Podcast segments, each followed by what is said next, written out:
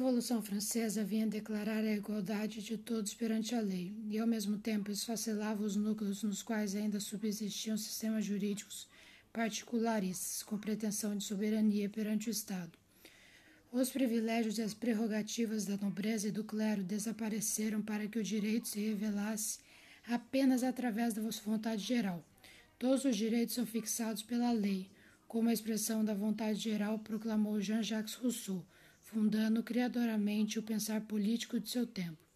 Surgia assim o Código Civil como expressão de, da vontade comum, não admitindo qualquer concorrência por parte dos usos e costumes e também por parte de elaborações legislativas particulares.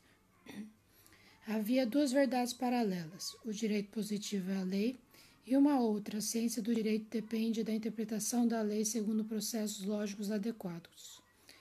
Cada artigo da lei situa-se num capítulo ou num título e seu valor depende de sua colocação sistemática. É preciso, pois, interpretar as leis segundo os seus valores linguísticos, mas sempre situando-as no conjunto do sistema. Esse trabalho de compreensão de um preceito em sua correlação com todos os que se articulam logicamente denomina-se interpretação lógico-sistemática.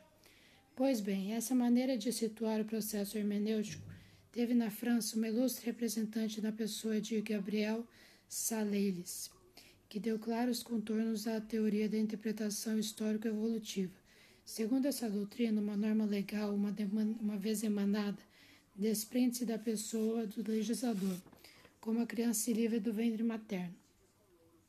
Passa a ter vida própria, recebendo e mutuando influências do meio ambiente, o que, o que importa na transformação de seu significado. Pretende Siles ir além do Código Civil, mas através de sua exégese evolutiva.